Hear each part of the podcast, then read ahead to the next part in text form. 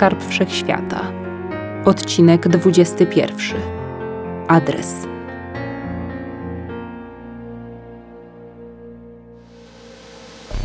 Obudziło ją szczypanie skóry twarzy. Nie chciała otwierać oczu. Cały jej przemęczony organizm wołał rozpaczliwie od środka, żeby tego nie robiła. Ale świadomość wracała i należało wesprzeć ją spojrzeniem, by zorientować się w sytuacji. Biały, gładki sufit zamiast rozgwieżdżonego nieba. Coś nie tak. Zapach leków? Niemożliwe. Cholera, szpital. Aha, Próba podniesienia się z pozycji leżącej zakończyła się odczuciem paraliżującego bólu w całym ciele, szczególnie w lewej ręce. Obudziła się. Dopiero teraz dojrzała spod spuchniętych powiek czuwającego nad jej łóżkiem Dominika. Obrzydliwie zielone drzwi otworzyły się, wpuszczając Federika Scaliego, nieznaną drobną kobietę w wieku na oko 30 lat i delikatne światło z korytarza. Okna w pokoju były zasłonięte roletami pod kolor drzwi. Półmrok miał pomóc przedłużyć spokojny sen chorej. gdzie ja jestem? To szpital? Jaki tam szpital? Dominik dumnie zadarł swój spiczasty nos.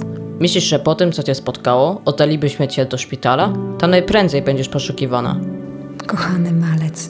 Gloria spróbowała ciepło się uśmiechnąć, ale twarz pocięta odłamkami różnych rzeczy na pamiątkę kilku przeżytych ostatnio wybuchów nie była do końca posłuszna. Pozostawała nadzieja, że powstały grymas choć trochę przypominał uśmiech. Dziękuję.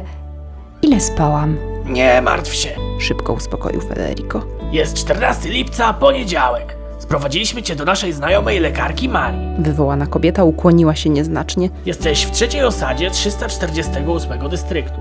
Oddaliśmy przy okazji pożyczony samochód. Uśmiechnął się pociesznym uśmiechem niewinnego starca. Nie wiem, jak wam się odwdzięczyć.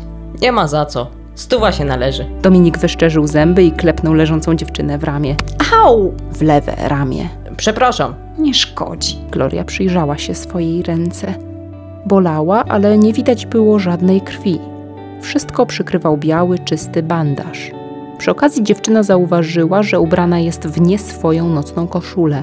Nagle coś jej się przypomniało. Noga, moja noga! Spróbowała gwałtownie podnieść się do pozycji siedzącej, ale plecy również odmówiły posłuszeństwa. Spokojnie. Odezwała się do tej pory milcząca pani Maria. Dałam ci bardzo silne miejscowe znieczulenie. Kość jest totalnie zgruchotana. Konieczny był zastrzyk z osteoteksem. To taki specyfik, który przyspiesza procesy kościotwórcze. Do tego założyłam ci opatrunek syntetycznego ingletanu. Kobieta popukała w twardy pancerz unieruchamiający prawą nogę Glorii. Będziesz chodzić. Dodała po chwili, uznając najwyraźniej, że to była najbardziej wyczekiwana przez nietypową, domową pacjentkę informacja. Dobrze wiedzieć.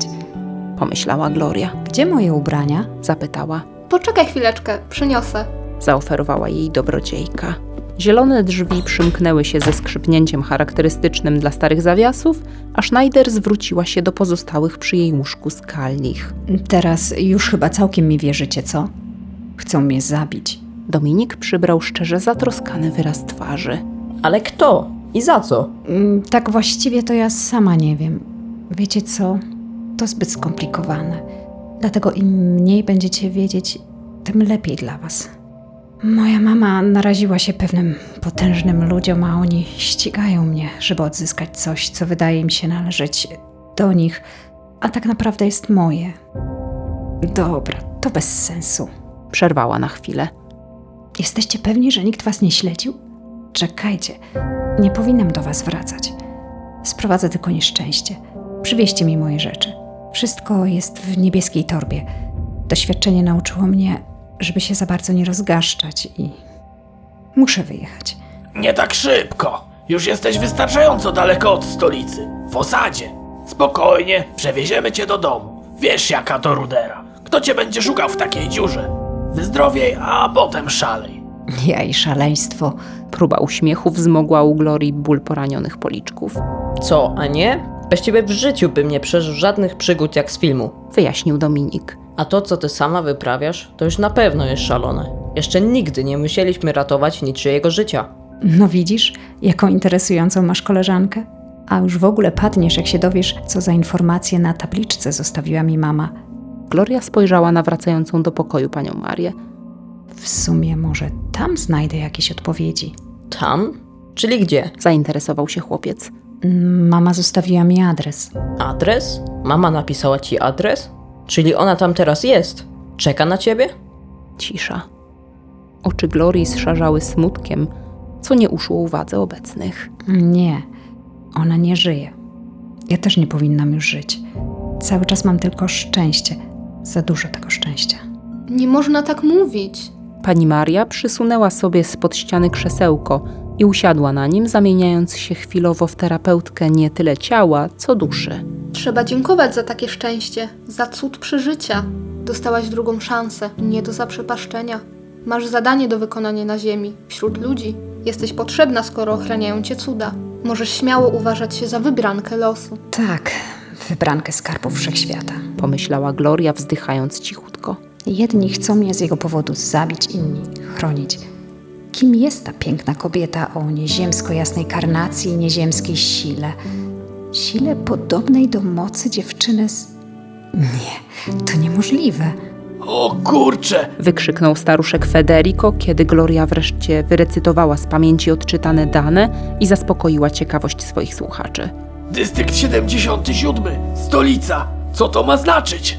Mam tam pojechać. Gloria skuliła się na łóżku, przeczuwając, jaka będzie reakcja troszczących się o nią nowych znajomych. Na pewno. Jesteś szalona. Mm, Możliwe, ale nie mam innego wyjścia. Lepsze udanie się pod wskazany adres niż bezsensowne tułanie się po całym świecie. Nie zatrzymacie mnie. Poza tym chcę wiedzieć, dlaczego moja rodzina została wymordowana. Chcę wskazówek. Chcę wiedzieć, jeśli mam zginąć za to samo. Zresztą tu wcale nie jestem bezpieczna. Tymczasem Asper jest odizolowana od reszty świata, a totalitarny dystrykt 77 może być niezłą ochroną z tym swoim reżimem, co nie? Spauzowała dla złapania oddechu. Nic nie mówcie. Wiem, co chcecie powiedzieć. Macie rację. Wymyślam. Tak naprawdę cholernie się boję. Nie chcę tam jechać. Brzydzę się tym dystryktem. Ale mama, ona tam zginęła. Coś się za tym kryje. Wiesz, że będzie ciężko. Odezwał się Federico. Nie tyle dostać się tam, co wycofać się. To teraz niebezpieczne miejsce. Nie, nie mieszajcie mi już w głowie. Proszę. Jadę. E, jutro, najlepiej jutro. W tym stanie to niemożliwe, wykluczone. Oburzyła się pani Maria. Gloria powoli i spokojnie podniosła się na łóżku do pozycji siedzącej, rozprostowała plecy, rozruszała szyję, wypróbowała uszkodzone ramię i oparła ostrożnie złamaną nogę opancerzoną ingletanem na pokrytej panelami podłodze. Obawiam się, że to już postanowione.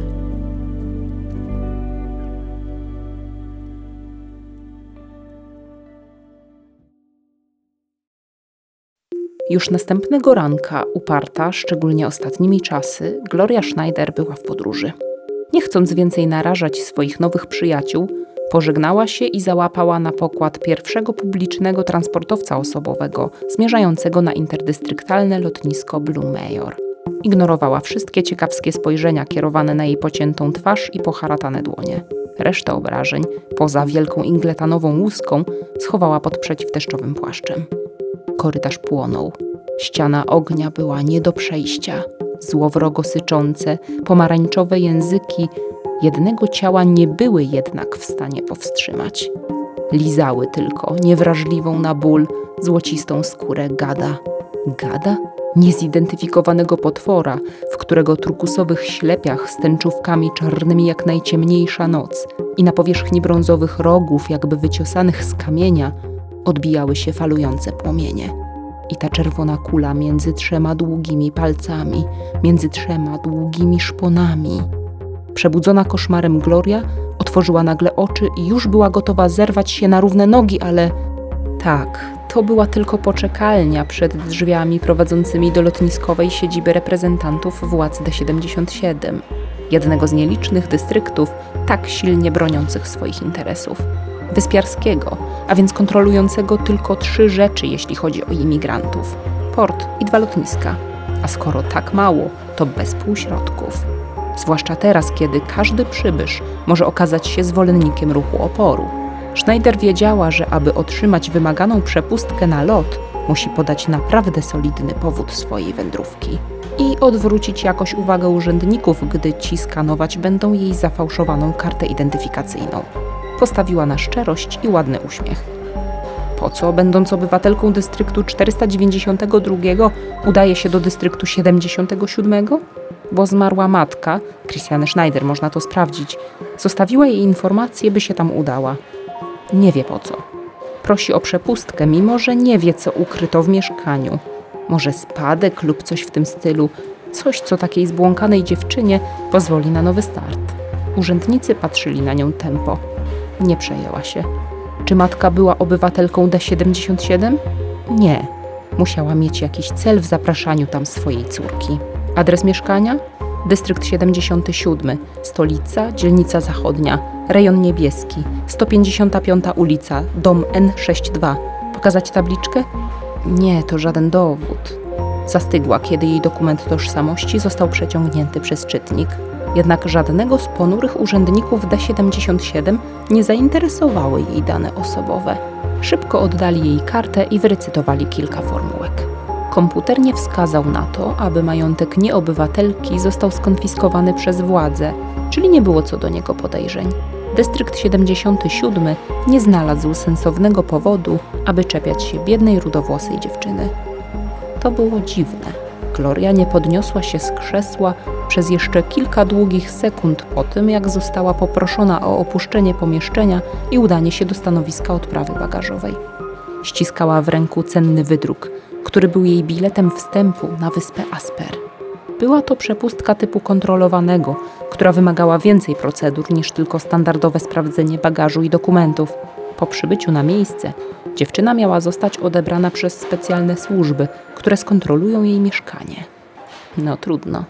W wykonaniu 77 dystryktu było to przecież ciepłe powitanie.